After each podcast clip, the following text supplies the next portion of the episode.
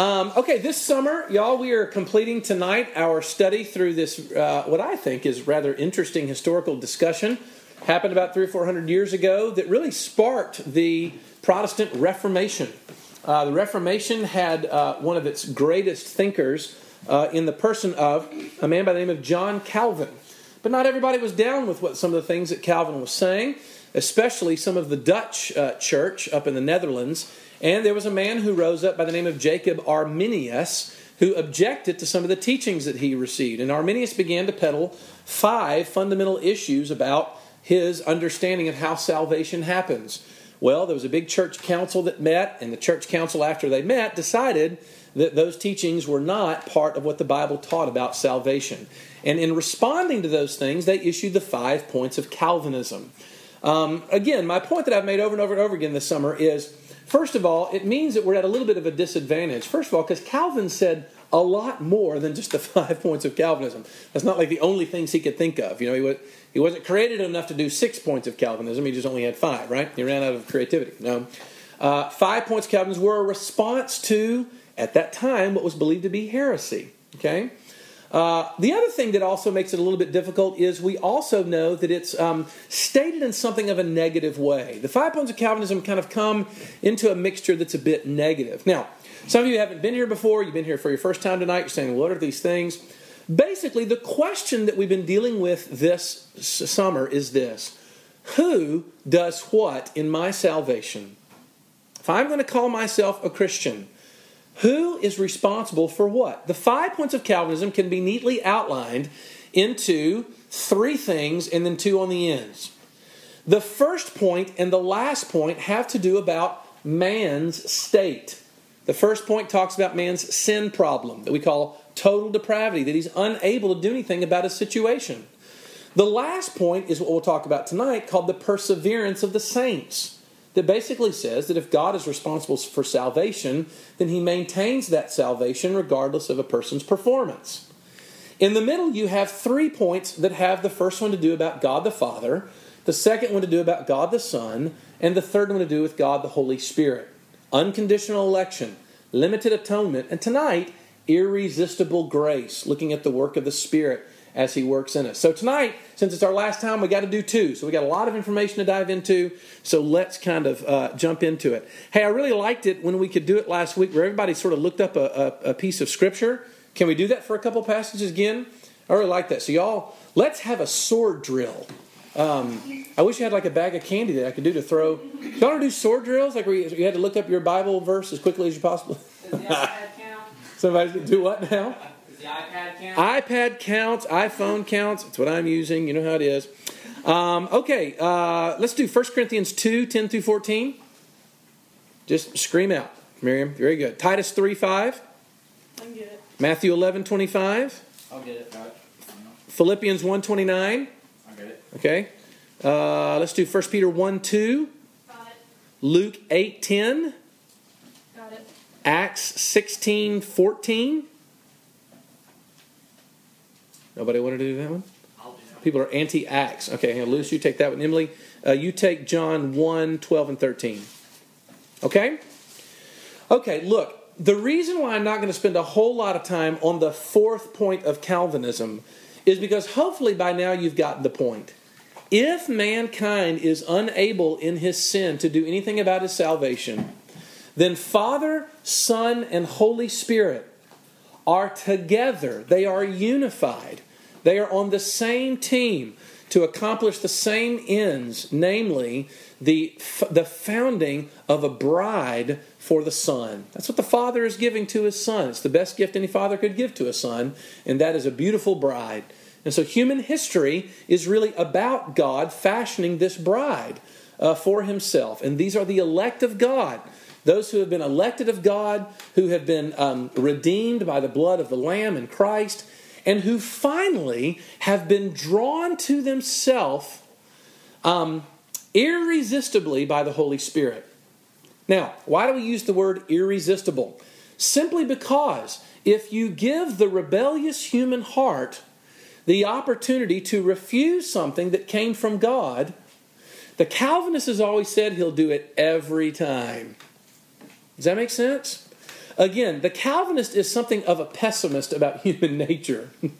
in that we look and say, we believe that the Bible teaches enough about our problem in sin that if you gave us the opportunity to resist God's grace, we would do it every single time. That's the, that's the sort of idea there. And so, therefore, the idea is, is that when the Holy Spirit comes to effect our salvation that Jesus won on the cross, he does so uh, without stuttering, right? He doesn't sort of try, try, try, try, try. You know, the Holy Spirit's been calling, He's been gently, lightly rapping at the door of your heart, waiting for you to open it up and let Him come in. The Bible says that you were born with an anti God bias that is so uh, stout, that is so severe, that at every single gentle rapping you would refuse it at every turn. And so, therefore, the Holy Spirit has to work. Now, small little asterisk here at the bottom of the page before we look at these scripture passages. You do realize that that is the role of the three parts of the Trinity. I, have said this before. What does each member of the Trinity do in salvation? You know how I often get this question from people is people will say, you know, Les, when I pray, I don't know, am I praying to God the Father? Am I praying to the Son? Am I praying to the Spirit? And I always answer that question the same way. Well, it depends on what you're praying about. God, and this is my little, uh, my little, um, what do you call it when they start with the same letter? Alliteration. Alliteration. This is my little alliteration for this.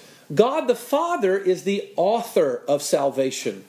When you are praising God for the fact that you're a Christian at all and that He pulled you up out of the miry pit and set your feet on the rock, we direct those prayers of thanksgiving to God the Father. Secondly, the Son is the accomplisher. I don't know if accomplisher is a word, but it starts with the letter A, so go with it.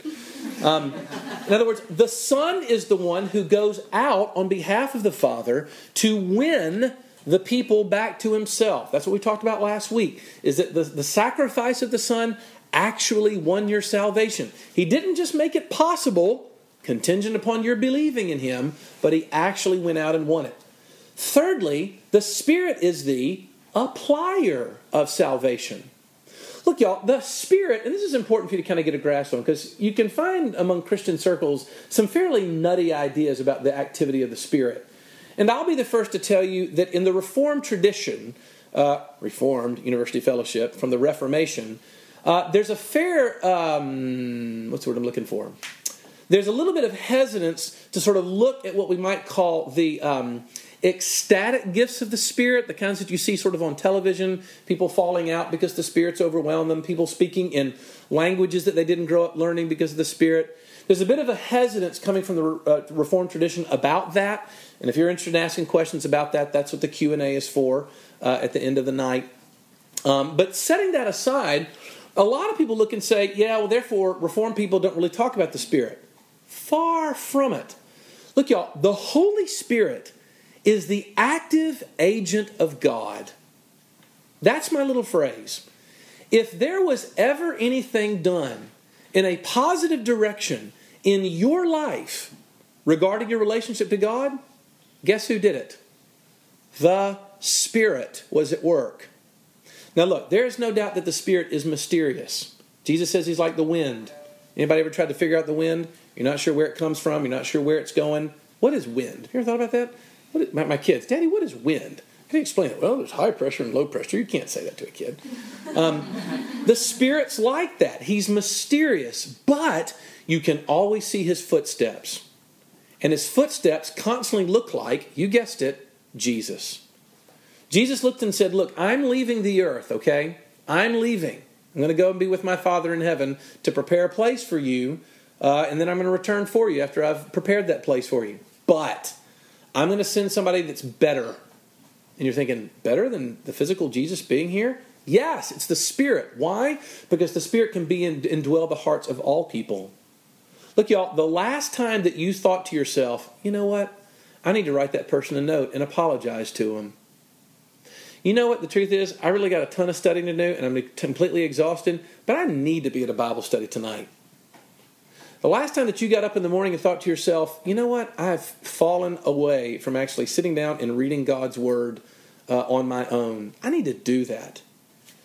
The Spirit is working at that moment.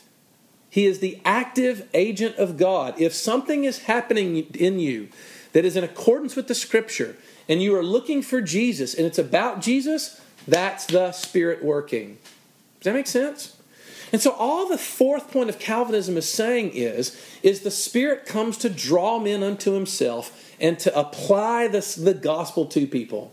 This is part of our question uh, from last week. What does what does what somebody did 2,000 years ago, some guy dying on a cross 2,000 years ago, what could that possibly have to do with me? Answer The Spirit applies the power of that death to the life of the believer and transforms you, turns you into a new creature in Christ, right? Takes out your heart of stone, replaces it with a heart of flesh, causes you to repent, right? Causes you to believe, causes you to go out and find Jesus, causes you to listen to the Word. Look, when you, that's why I always talk about when you come to Bible studies, you're hearing God's Word unfolded. Okay, let's throw out these scripture passages. Uh, who did I give uh, 1 Corinthians to? 2, 10 through 14. Give it to us there, Miriam. Nice and loud. Wait, First Corinthians 2, 10 to 14? Is that what I said? I don't know. I think you said 10. Sorry, 2, 10 to 14. Just threw off your iPod, didn't I? We can come back to you. Titus 3, 5. I have that one. Um, he saved us not because of righteous things we had done, but because of his mercy. He saved us through the washing through the washing of rebirth and renewal of the Holy Spirit. He saved us through the washing and rebirth and renewal of the Holy Spirit. Isn't that cool? The renewal of the Spirit. He's working. He renewed me. All right, 1 Corinthians 2. These things God has revealed to us through the Spirit. For the Spirit searches everything, even the depths of God. For who knows a person's thought except the Spirit of that person, which is in them? So also no one comprehends the thoughts of God except the Spirit of God. Now we have received not the Spirit of the world, but the Spirit who is from God, that we might understand the things freely given us by God. And we impart this in words not taught by human wisdom, but taught by the Spirit, interpreting spiritual truths to those who are spiritual. The natural person does not accept the things of the Spirit of God, for they are folly to him, and he is not able to understand them because they are spiritually discerned. Wow. Okay, we receive these things from the Spirit, but the natural man doesn't understand those things because he's not spiritually minded. The Spirit has not worked on them yet. Okay? Did I get Matthew 11 25? You did. Okay, fire that one away, Was it Michael. on 25? Uh, I think so. Read it and we'll see. At that time, Jesus said, I praise you, Father, Lord of heaven and earth, because you have hidden these things from the wise and learned, and revealed them to little children. Yes, Father, for this is what you were pleased to do. Yeah. God revealed these things to the little children. They understood, they knew, they believed. Why? Because God revealed it. It was His initiative that was being taken. Uh, Philippians 129, is that what we did? Okay. For to you it has been granted on behalf of Christ, not only to believe in him, but also to suffer for his sake. That's an interesting way to put it, isn't it?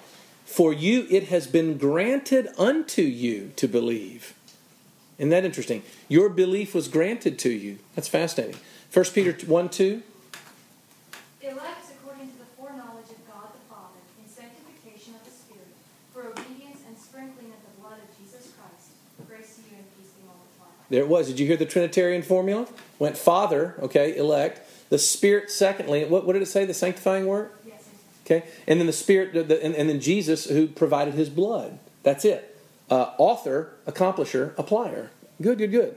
What was the next one I did? Luke eight ten. Did we do that one? Um,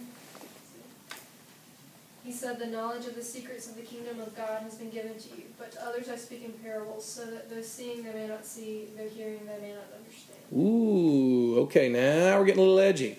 Jesus looks and says that there are certain things that when I come and speak to them, I'm speaking in parables so that those that are under judgment will actually receive the, the fruits of that judgment. In other words, it was written that, that, that there's going to be a message that's going to go out, and some people are going to see it, but they're not going to get it. But, the, but to those to whom it has been revealed, he grants it. Okay? There's no other way to sort of take some of those passages. What do we get next? Acts 16 14? Did we do that one? And a certain woman named Lydia, a seller of purple of the city of uh, Thyatira, Mhm. one that worshipped God, heard us, whose heart the Lord opened to give heed unto the things which were spoken by Paul. Interesting. Whose heart the Lord opened to give heed to respond. The Lord opened first, and then she responded. That's the order, y'all. He works, and then I work, right? I work because He has worked and is working. All right, John 1, 12 and 13. Did I give that one? Is that yours, Emily? Yes, sir. Don't do that anymore. How long? But to all who did receive him, who believed in his name, he gave the right to become children of God, who were born not of the blood, nor of the will of the flesh, nor of the will of man, but of God. Here you go. Look, y'all, the simple point is this is that the Spirit is working with the Son and the Father to accomplish salvation. That's the only point that I wanted to make tonight. And again, there's a lot of people look and go, oh, I'm not sure what I think about this. Why would the Spirit do this just for the elect and not others? You're asking the exact same question that we would ask two weeks ago. It's the same issue. I'm simply trying to pitch at you that if one member of the Trinity is going to be in charge of salvation, the Trinity's going together. They're all on the same page and on the same team. Now, look, one small little objection, then we'll go into the last point of Calvinism. Oftentimes, people continue to wrestle with this fact of saying, well, Les, if the Spirit's going to deal with who He's going to deal with, then why should we evangelize? In other words, when I sit in front of somebody and I'm talking about Christianity, and I look at them and say, you need to come to Christ, you need to repent, you need to sort of embrace Jesus as He's offered in the gospel, can I really do that sincerely if I don't know that the Spirit is working? Okay? And the answer is, of course it is. There is nothing that's inconsistent with the sincerity of the offer. Um, there's, there's nothing inconsistent with the sincerity of the offer and the fact that God is going to work in whom He will. Because A, He commands us to make that offer, right? And B, we know that He's going to use even that person's refusal to bring about the, the, the, the, the demonstration of His power and His justice. Again, we talked about two different things. One is to the praise of God's glorious justice, the other is to the praise of His mercy.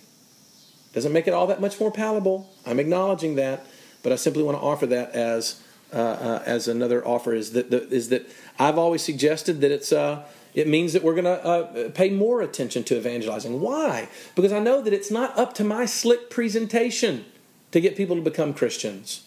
A lot of you are tied up in knots about this. You know what? I just don't know if I said the right thing to that person. Well, okay, well, let's talk about it. There's things that we can say and phrase better to sort of give a, a good witness about the gospel to people. Let's do that. But let's not all of a sudden put it on our backs what's responsible that only God can do. Does that make sense? Which is a nice lead into the last point of Calvinism. Then we'll have some time for questions.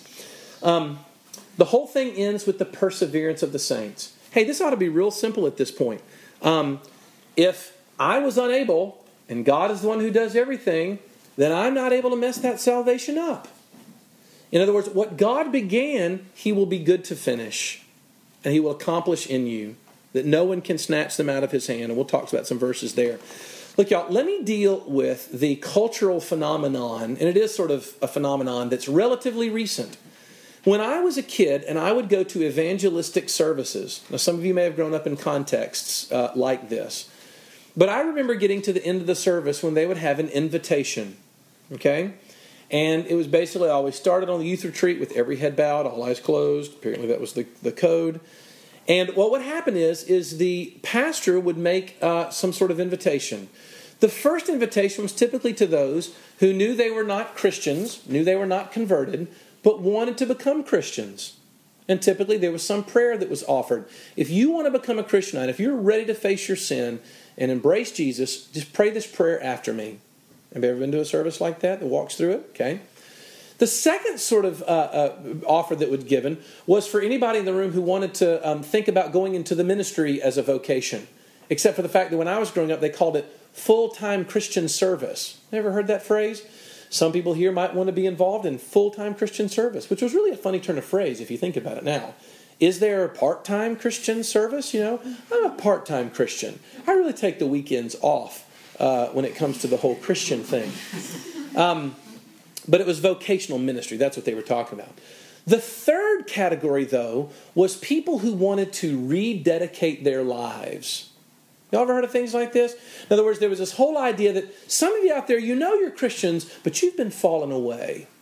You've sort of gotten distracted. Maybe you sort of uh, uh, wrestled with some things. And so, therefore, what you need to do is you need to have a time of rededication and so there'd be some prayer that would be offered where if you sort of, you know, uh, doubting your salvation, if you're not sure about your salvation, then rededicate yourself to God. Now, look, y'all, a couple thoughts about this. Um, I think that what pastors are dealing with when they make those kinds of offers is they're asking the question how can I be assured that my salvation is real? How can I be assured that my salvation really is mine? I can tell people that I'm a Christian, but does that necessarily make me a Christian? Now, some of you are getting very defensive right now because you're kind of like, oh, you can't start pointing the finger at who is and is not a Christian. I know, I know. I'm not suggesting that that's going to happen at all.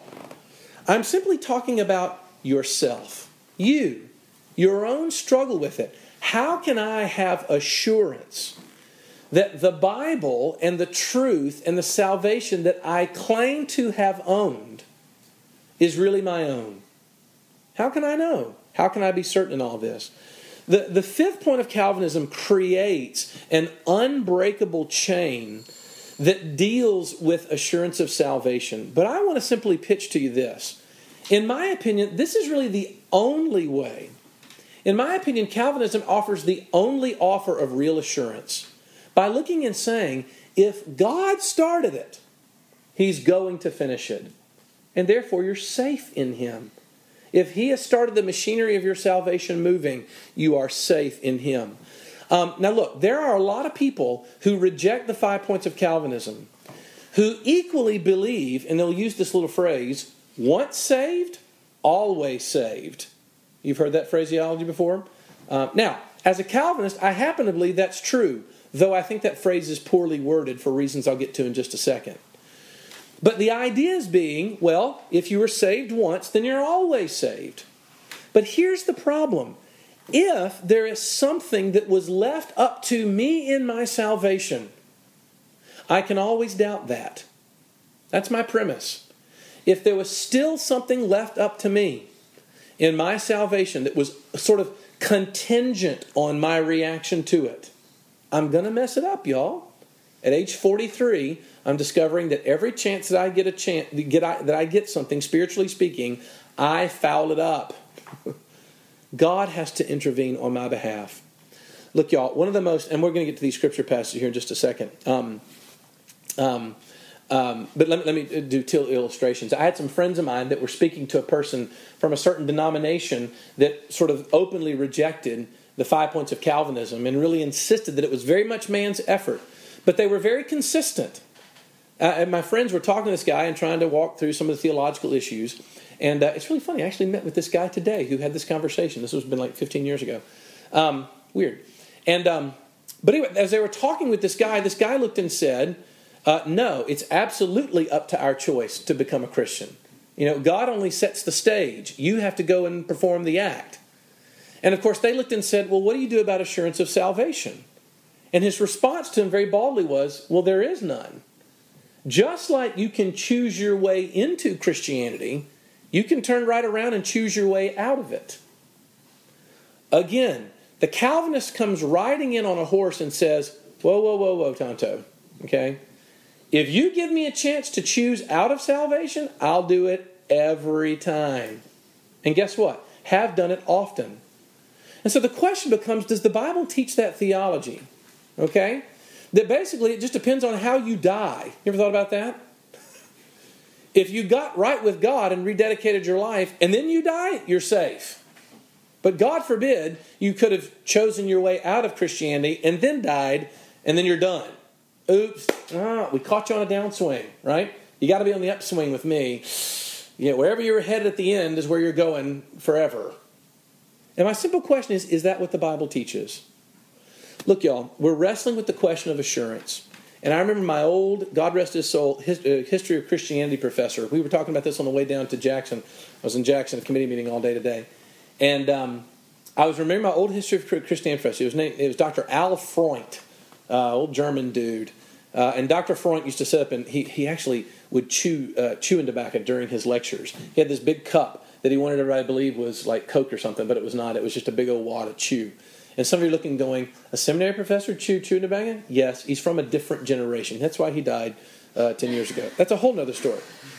Um, and he was a peculiar bird. But I remember Dr. Freund one time saying, look, there are few questions that you will deal with more consistently in the life of your people that you talk with more than the question of how do I know that I'm really a Christian? And he said, the one thing that people are always going to be tempted to do when they ask that question is they're going to turn inward. That question, y'all, tends to drive us inward. And you all of a sudden start to look for whether or not you've jumped through enough hoops. And Dr. Freund said, look, the worst thing that you can do in looking to gain real peace with God is to look inside. Because that glance on the inside will always find treachery and problems. And the five points of Calvinism are, and I'm not lying, I'm not denying the fact that it's like nuclear strength theology. That mind numbing, I can't put this together in my mind how all this works out, truths. But if it's true, that nuclear strength salvation works in, you know, a desolation that is my own heart. Okay?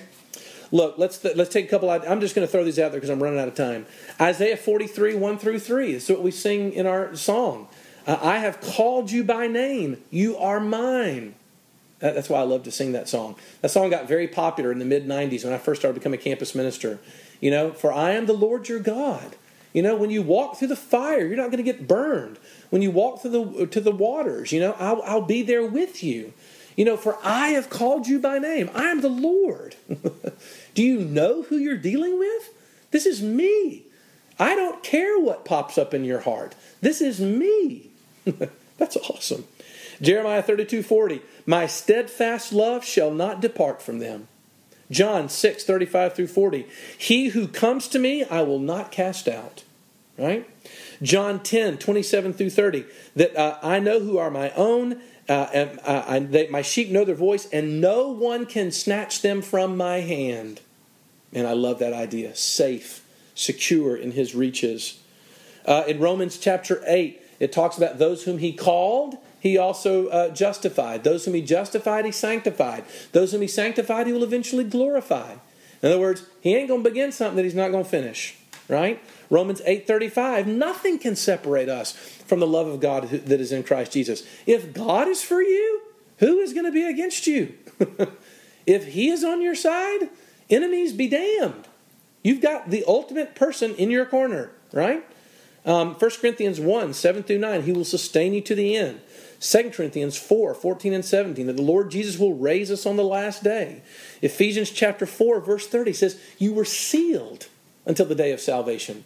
Sealed. I like that. You were sealed up. It's done. It's, it's, it's finished. Uh, Hebrews 12, verse 28, talks about a kingdom that cannot be shaken. These poor Old Testament believers, they had to keep going back to the temple. More bloody sacrifices, more bloody sacrifices. But guess what? When Jesus comes, he does it once for all. So now it's a kingdom that cannot be shaken. Uh, and in 1 Peter chapter 1, 3 through 5, it talks about uh, um, a word and a seed that's been planted that is not a perishable seed, but an imperishable seed because it comes from the very word of God. Look, y'all, I simply want to pitch to you that when you even take the most cursory glance of the scripture, it does not say that we play this in game, out of game with the gospel. It just doesn't. Uh, you know, uh, the scripture, I don't think, teaches it. Theologically, it doesn't make any sense. Think about this. You know, in Romans 11, verse 29, it says that the gifts and the callings of God are irrevocable. They cannot be revoked, they cannot be taken back. Well, is there a greater gift that God has given to his people than the gift of salvation? It's Ephesians 2 8 9. Right? For by grace you have been saved. It is the gift of God, not of ourselves. Therefore, God doesn't take back salvation. He does not look, grant salvation, look at me like, well, you clearly abused that. Well, I'll be taking that right back now. Sorry. He doesn't do that. That's not what the Bible says. In other words, God does not grant salvation on the basis of no merit on your own, but then all of a sudden take it back on the basis of some demerit in your life. Does that make sense? Y'all, this is huge. Absolutely huge. And something that once you really get into it, really can be encouraging to you. Look, y'all, uh, I want to throw out a couple last thoughts here uh, as we finish with these ideas about assurance of salvation.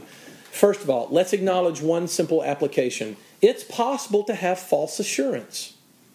Is it possible, Les, for someone to think they're a Christian and for them not to be a Christian? And the answer is yes, of course it is. There are those who can believe that they're in possession of salvation and not. Those are pretenders. These are hypocrites. These are those who have uh, who have um, uh, who have put on a pretense of being Christians and are not. But look, y'all, just because there is an outward sort of expression does not mean that there's been an inward work of the Spirit. All right? Every person is, is, is responsible to sort of wrestle through those things on their own. I simply want to throw this out to you that if you're wrestling with the question of how do I know if my assurance is false or not, you're not going to answer that question by going back and looking and focusing on what you've done. It's got to begin with something that He has done and finding yourself lost in His work on your behalf, right? Assurance of salvation was always pitched to me as, you know, nailing it down. I'd be at the youth retreat and people would say, you know what you need to do? Is you need to nail that salvation down. It's just wandering all over the thing, you know, nail it down. I think I've said this before, and maybe even this Bible study, that, you know, when I was a kid, I remember a guy coming up and encouraging me to write the date down on a piece, on a block of wood, or to scratch it into a block of wood, and then go and drive that block of wood into the ground in my backyard. And the next time that I doubted my salvation, just go back and look at the stake that's there in the ground and be encouraged that that was my salvation. Look, y'all, what the, one of the reasons why false assurance happens is because people are not believing in Jesus, but they're believing in their believing.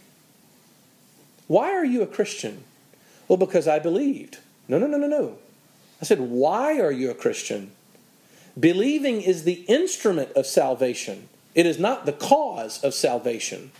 In other words, believing is the means by which salvation will come to you, but it is not the thing that makes you a Christian. What made me a Christian was that the Son of God died 2,000 years ago on the cross. I, I love to, that's one that'll throw people off. Well, when did you become a Christian? Well, about 2,000 years ago, when a man who was God died on a cross, because I believe he had me in mind when he did. He was actively working to save me, looking out throughout the corridors of time and uh, drawing me to himself at that point. Look, y'all, the question is what then are the signs of having a real peace with God? How can I know that the peace that I have is something that's real? Uh, there's a guy by the name of Martyn Lloyd-Jones. Actually, just un, uh, these little red volumes on back of uh, Dare's head here uh, is where I got this from Martyn Lloyd-Jones. He preached uh, like for 10 years through the book of Romans. And when he got to the, the chapter 5 and he was talking about the doctrine of assurance, he mentioned five ways in which we can know that our peace is real. And he looks and says, first of all, you know that you have real gospel peace if you are at rest with your relationship with God that I can look and say that he and I are on the same page. I'm resting in that. Number two, that you know God's love in spite of your sin. That I've come to believe that he actually does delight in screw ups like me. Number three, that you know how to answer your conscience. Does anybody know what I'm talking about here? You ever had that moment where, and this always sounds weird whenever I say it, but you're having this conversation with yourself? And that literally, there's one point where it's like, you know, you're just an idiot. You're an idiot. How could you do that? Isn't that funny how we talk to, talk to ourselves in that way? What is that? That's our conscience rising up and wagging its finger at ourselves and condemning us. Our conscience. How can we have a cleansed conscience, right? Uh, the gospel gives us an answer to our conscience. Number four, you don't fear death and judgment. In other words, death and judgment, we understand, have been swallowed up. Why? Because somebody else died. Look, y'all, follow the logic of the gospel. We think that when we go to heaven, we're going to be going to God and be like, please, please, please, please, please, please, oh, just be merciful to me. But look, y'all, y'all heard me say this before. That's not what we ask for when we get to heaven. Look, God knows that all sin deserves death. And God is looking for a payment for that sin. And if Jesus has died on the cross for your sin, that's the payment for that sin. It would be now, brace yourselves, unjust for God to exact two payments for one offense. So if Jesus has already died for your sin, then there is therefore now no condemnation for those who are in Christ Jesus. See where Paul got that in Romans chapter 8, verse 1? There's nothing left. If he's already punished my stuff in him, I am free. And so I can look and say, I don't fear death and judgment because somebody's already died and somebody's already been judged. That's off the table. Fifthly and finally, you can know you have true peace if you can do all of these things even when you fall into grievous, grievous sin. This is the real test. And I love the way Martyn Lloyd-Jones puts this. He looks and says, If a man looks and says, because I have sinned, I've lost it. What he's really saying is, I always had it because I was good. Ooh, did you catch that? That went right by and you missed it because you're getting hot and tired. Bear with me. This is too good to miss this. When a man says, Because I have sinned, I've lost my salvation, what he's really saying is, I actually had it because I was good. And Lloyd-Jones says, He was wrong on both counts. In his words, if we see that our justification is altogether and entirely in the Lord Jesus Christ and Him crucified, we must see that even though we fall into grievous sin, it is still true. That is huge. Even when you see junk coming up out of your life that you're like, I don't even know where that came from. And I know that God's not pleased with it. He's still not pleased with it. And I'll be honest with you, I'm trying. I'm trying to work through it, but I don't know if I'm ever going to get past this thing because it so haunts and dominates my conscience. That we can still, you'll know that you have true peace. You know that you have a nuclear strength salvation if you can still look at those things and say, even in the face of that, even in the face of that, Jesus still died for that. Look, y'all, what does that mean? What it means then is it puts us in a place where we know how to answer what's going on in our conscience. Is it possible? Is it possible that we are fooling ourselves? Yes. But what is the best way to deal with that if we're fooling ourselves? The answer is to run to Jesus.